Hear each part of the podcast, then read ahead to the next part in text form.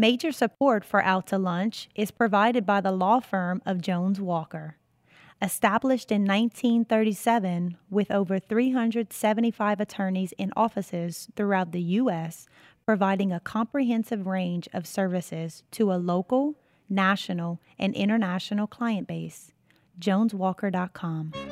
And by Wyndham Garden Lafayette.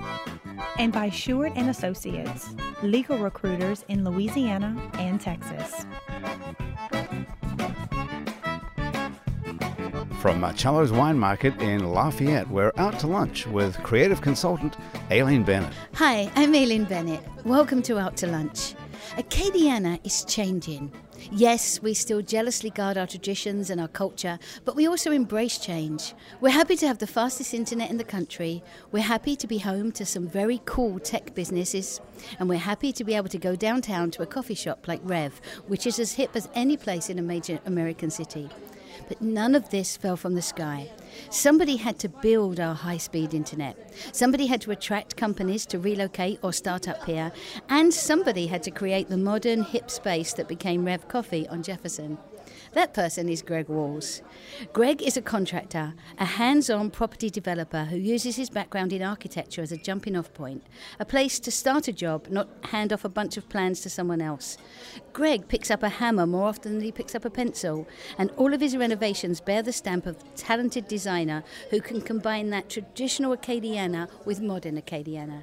Greg, welcome to Out to Lunch. Thank you. Thanks for having me, Aileen. Blending the building and design traditions of our past while embracing the future is also the province of my other lunch guest today, Randy LeBlanc. Like Greg, Randy doesn't just design stuff, he makes it out of metal. Randy's company, Metalhead, makes architectural metalwork like wrought iron gates, fences, railings, balconies, and other metal fixtures, both artistic and functional, and you'll find them in both homes and commercial spaces. Randy, welcome to Out to Lunch. Hi, thanks for having me. Greg, traditionally property investment is guided by three well known rules location, location, and location. Although it's a cliche, that probably only works well if you take a dollars and cents only approach to property investment. In your case, you also have that added dimension of looking at any given property with the design elements in mind. So, let me ask you this How driven are you by location versus the personality and potential of a building? Would you buy and develop an awesomely beautiful building in a not so great location? Well, I think we already did. I, as you mentioned, as you mentioned, Reve Coffee. I mean that that actually we bought that building in 2002, which was actually uh, our architectural firm. We, I worked for David Corbill, so our, we had a firm there.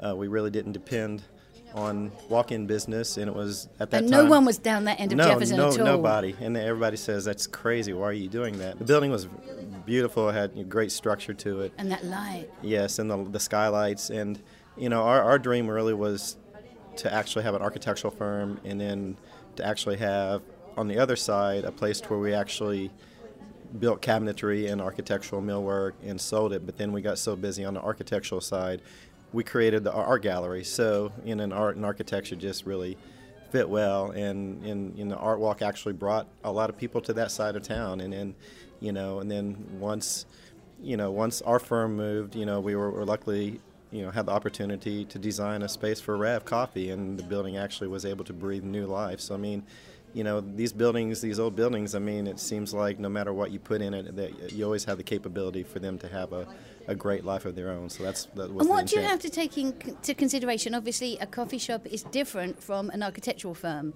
So, what are the first things you look at to see if the space will work for both? Well, I, for us, like I said, I mean, we had an art gallery and an architectural firm, so we actually had a dividing wall between the two because, you know, we had to have that privacy for the firm. But you know, for Reve, I mean, basically we brought it back to a shell again, and I mean, basically this, I mean, it really wasn't a hard design project. I mean, the, the existing shell with all the glass, I mean, it was perfect for retail. So I mean, I think that was, you know, you just kind of have to look at each situation and, and you know, in that case, it you know it really required an open space to where you could actually see them crafting their product and brewing the coffee. I mean, roasting the coffee, and so you know it was a great project, and we're we're, we're, we're really happy with the results. Randy, working in iron is almost as old fashioned as you can get. The Iron Age, after all, began in Europe in 400 BC and in the Near East some thousand years before that. Although it probably owes its popularity more to traditional European cultures than Cajun, ironwork has remained one of the staples of traditional architecture in Acadiana. Like Greg, you begin with the art and design of a piece, and then you go away and make it out of one of the strongest substances on earth. It's tough work, it's hot work, it's extremely physical. You're often making pieces that have to be perfect, look beautiful, and stand the test of time. And on top of that, you're running a business. What is the least stressful part of all that? I think by the time I actually get to put my hands on the material it's probably when I'm at most peace. Everything surrounding it up to that point the sale, the management, the design, the logistics, the scheduling, uh, all of that comes with a price uh, of my time and my energy. But when it becomes more effortless, is when I actually physically get to do the work. But you know, that's not always the case. So it, it's it's definitely a balance and a dance um, to keep the stress down, to make sure that you're providing the right product. Do you get to take improving. the stress out on the metal? I do. I certainly do. This is not a bad combination, I, is it? I, I like toys. I, f- I feel empowered whenever you, like you said, they're the, one of the strongest materials uh, in in building. And you can beat and it. I can beat it, or I Literally. can impose my will on it and make it do what I want. It yields to me. It's a little bit of a a lot power about struggle. Randy already. it's a little bit of a power struggle in the shop. It's it's no big deal though. I do enjoy it. It is it's uh, it's very gratifying. so, talking about the struggle, the art, making it beautiful versus running a business and making money, would you do something you perceived as ugly for a client? Um, I have. I haven't let it in the public though. I reserve the right to refuse ugly work. It kind of is the, the, the one thing that exists. I mean, it, the, the, the origin of my work was to create something beautiful, even though the function has to work first. Form does follow function. Always. It, but the beauty will come out. Even if it's purely functional, I will make it beautiful in some way, just through craftsmanship. Uh, if they want purely ugly, I'll send them down the road. Don't mention who to, please. I did not. Yet. Greg, do you work from the same thing that form must follow function? Is that a rule in, in your work too? Oh, for sure. I mean, you know, in, in architecture school, I mean, you know, you know, ever since we started in architecture school, it was about, you know, when you, you know, each site is in individual, and that's, you know, I guess that's why it's so hard to, you know, I built spec houses for many years, and I mean, and, and you have these rules and regulations and restrictions, so I mean, you have to follow them. I mean, But so you have your own quirky style, yeah, don't like you? yeah. I mean, I was able to get away with it in some aspects because on the interiors, we're you know we're able to to, to do kind of what we wanted to. You know, even though we had all these re- regulations on the outside, but then, you know, as my career evolved and you know I got to the point where I really wanted to focus on. You know, creating good architecture, creating good design. You know, then you have to kind of start going elsewhere and really, you know, the downtown core and of Lafayette and focusing on urban, you know, infill and urban design is really what I've wanted to do for years. And, was And you finally live in a house you designed yourself. How is it having yourself as a client?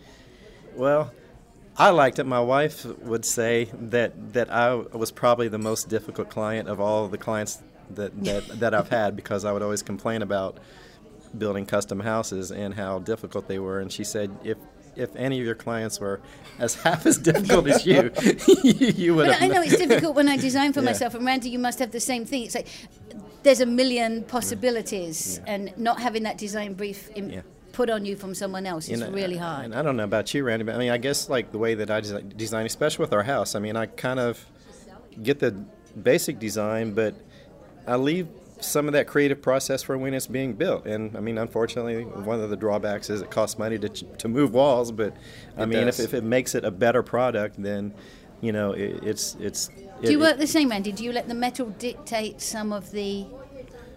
Oh, I certainly reserve the right to make changes within the process. Um, you know, as a as a strictly business point of view, if you can stick to the plan and solve all that in a two-dimensional format, great.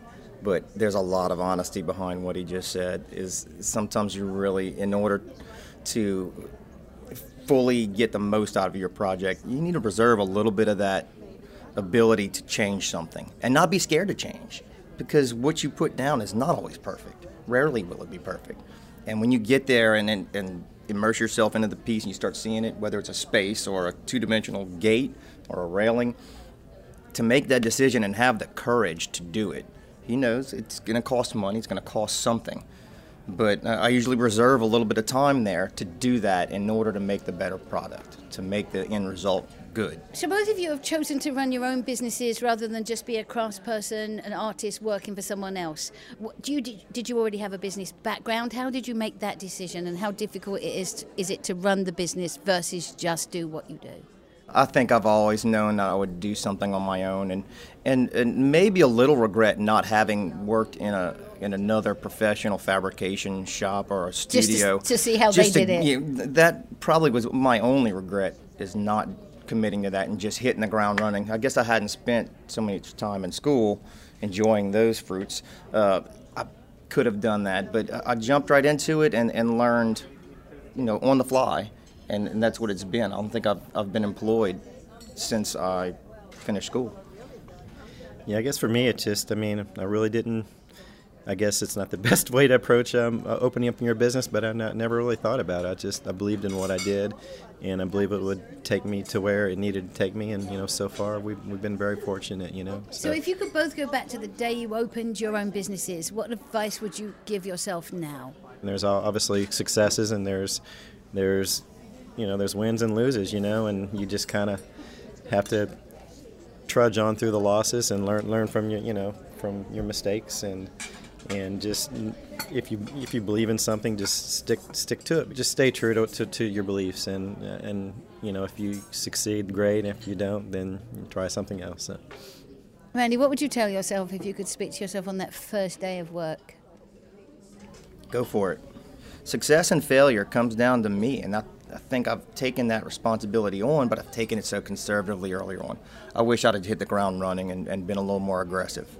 And, and, and the, the path is what it is. It took that long to learn what I do, and it, I still have miles ahead of me. There, I don't think there's any actual uh, destination. I don't think you'll ever get there.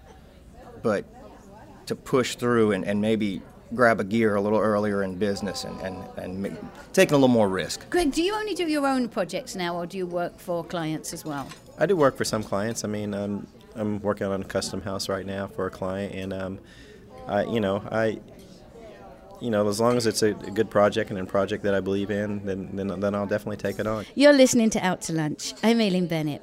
My guests today are building designer and contractor Greg Walls and metal designer and fabricator Randy LeBlanc. We'll be back after this very brief break. You're listening to Out to Lunch. I'm Aileen Bennett. My guests today are building designer and contractor Greg Walls and metal designer and fabricator Randy LeBlanc. How aware are both of you that what you're doing is part of it will form the future of our community? You know, you on the outside and Randy on the inside of houses, that they'll be there for generations. Does that ever enter your head when you're working? Oh, me, it's literally as my product or, or my design.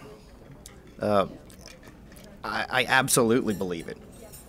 And ironically, I've switched to a, a, material that is the newer cousin of iron and have done probably 80% aluminum in the past two years, which to the untrained eye is virtually. I'm just practicing saying aluminum in my head. Aluminium. I say aluminium. I'm sorry, it's, no, it's I, aluminium. I can say both. It's the same animal, um, but it is literally forever if cared for. Whereas modern iron will. People do not take care of things as well, so you know you start seeing these challenges, these struggles, where people don't want their iron. To so is aluminum rust. easy to work with? Uh, it's different it's got its own challenges and its own personality, and that's one of those things that I was intimidated by for years. I always just said, "No, I don't, I don't do it. I don't do it. I don't do it," and I just had to finally give in. As far as um, you know, when you're designing something, you know, knowing that you know it's going to, you know, be seen for years and years, and I mean that's sort of like my style of architecture. I, I, I call it regional architecture, and it's basically trying to take materials that were used in the past, like you know corrugated metal, um, you know um, you know wood siding, and but use them in a different way, and it's to where like to kind of gap the past and the, and the present and the future to where we're, we're taking these traditional materials, but we're using them in a different way to create something new. So I mean, even though like you know, it's different, but it's still familiar. So that's sort of like when we designed Johnson's Boucanière, uh, you know, a restaurant that my wife's father's father opened, you know, based in Eunice. It was how how do you how do you translate in architecture what the store is about, and that was really my first project to where you know I wasn't building in subdivisions. There were no rules, so I mean it's a lot of pressure. I mean you, when now you can you can cop out and blame the restrictions while you're not producing the best product you can. Now you're actually on a on a high wire on your own and and but you know it was really it was really great because you know we were able to kind of use these materials like even the piers like you had the brick piers in traditional architecture but we actually used precast concrete you know and we took the the Galvalume and instead of vertical we turned it horizontal and and you know just all these things and it just you know to be able to actually capture through the building what the restaurant is about. That's that's when it's golden. And you talked about Johnson's going from generation to generation.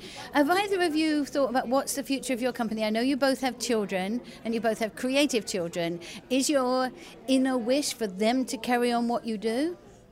I think wherever you know, I mean, we, we've got two great kids, two creative kids. Actually, my daughter's right now actually um, helping me construct the two houses that we're building, and and um, you know, and uh, you know, if if they have the passion to continue what we've done, that we we we will welcome that. But we just want them to be happy in whatever endeavor that they choose. So.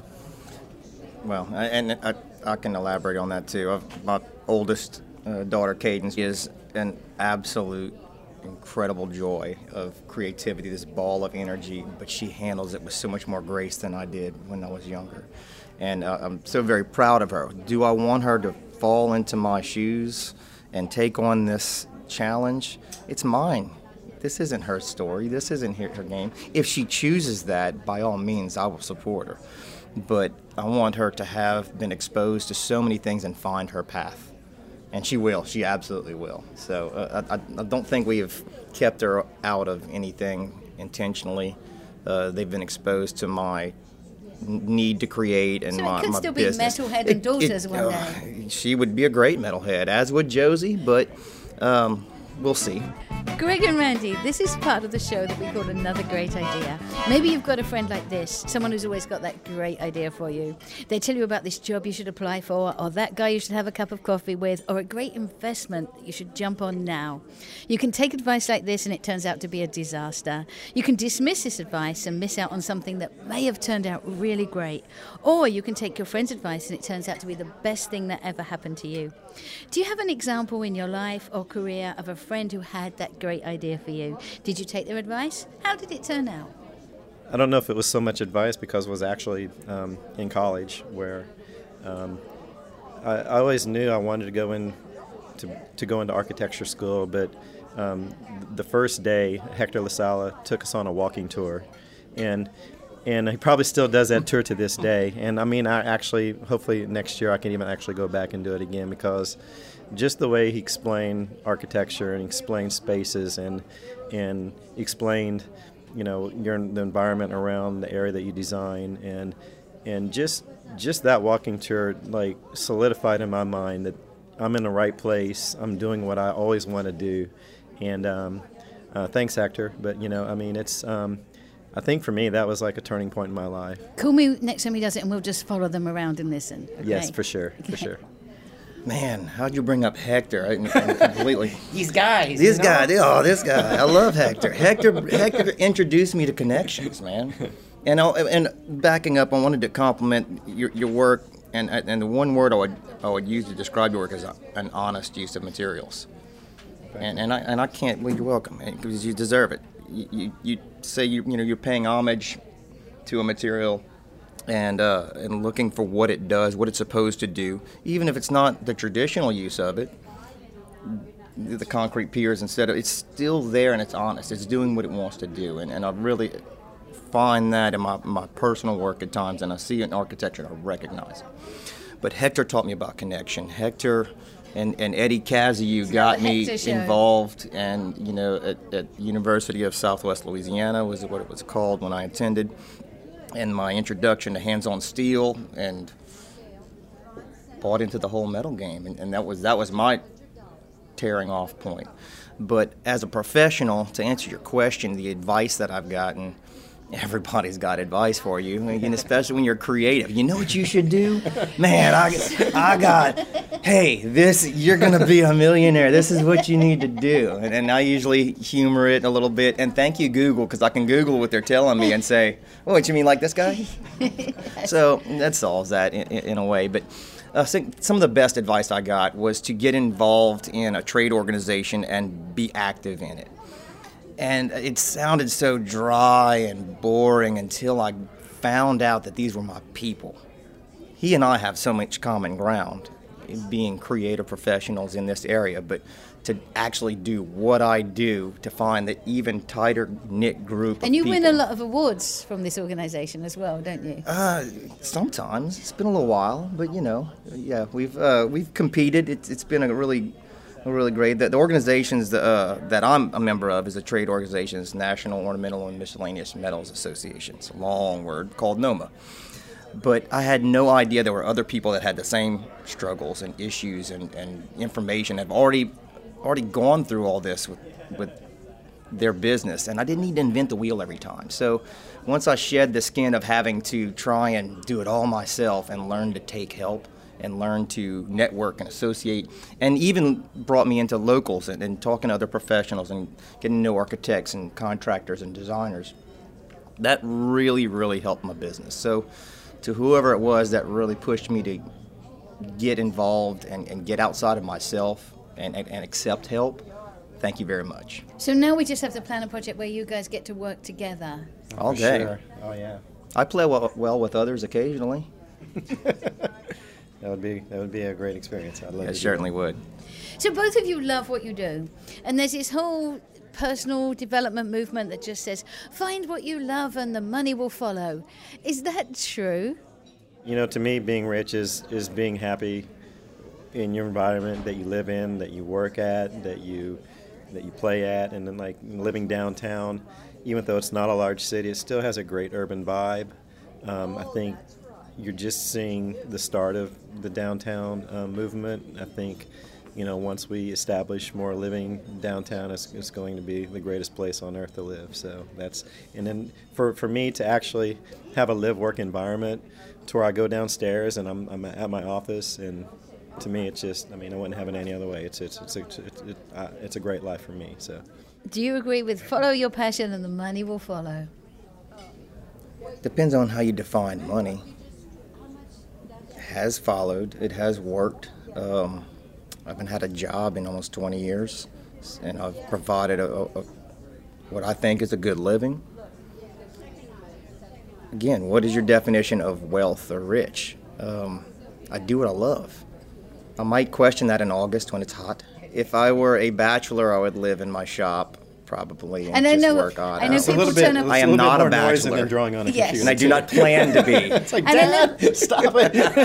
I've seen lots of people turn up at Randy's and say, "Oh, I'd love to do this when I retire. This is what I want to do. If you ever need any help," and um, people just think it's just fun that they get to bash metal all afternoon, and it's a little bit more than that. It, it, well, it's a lot, and, and there's some glamorous um, aspects to it, but you know, every everything's got its dirty back secrets of, of work that has to be done that's not as as fun and enjoyable. You know, we, we glam it up a little bit, but when it's all said and done, it's it's a labor of love and a focus and a direction, and and it's cool. You know, you have something like you said forever that's sustainable, something that it will endure far far past when my lifespan is gone.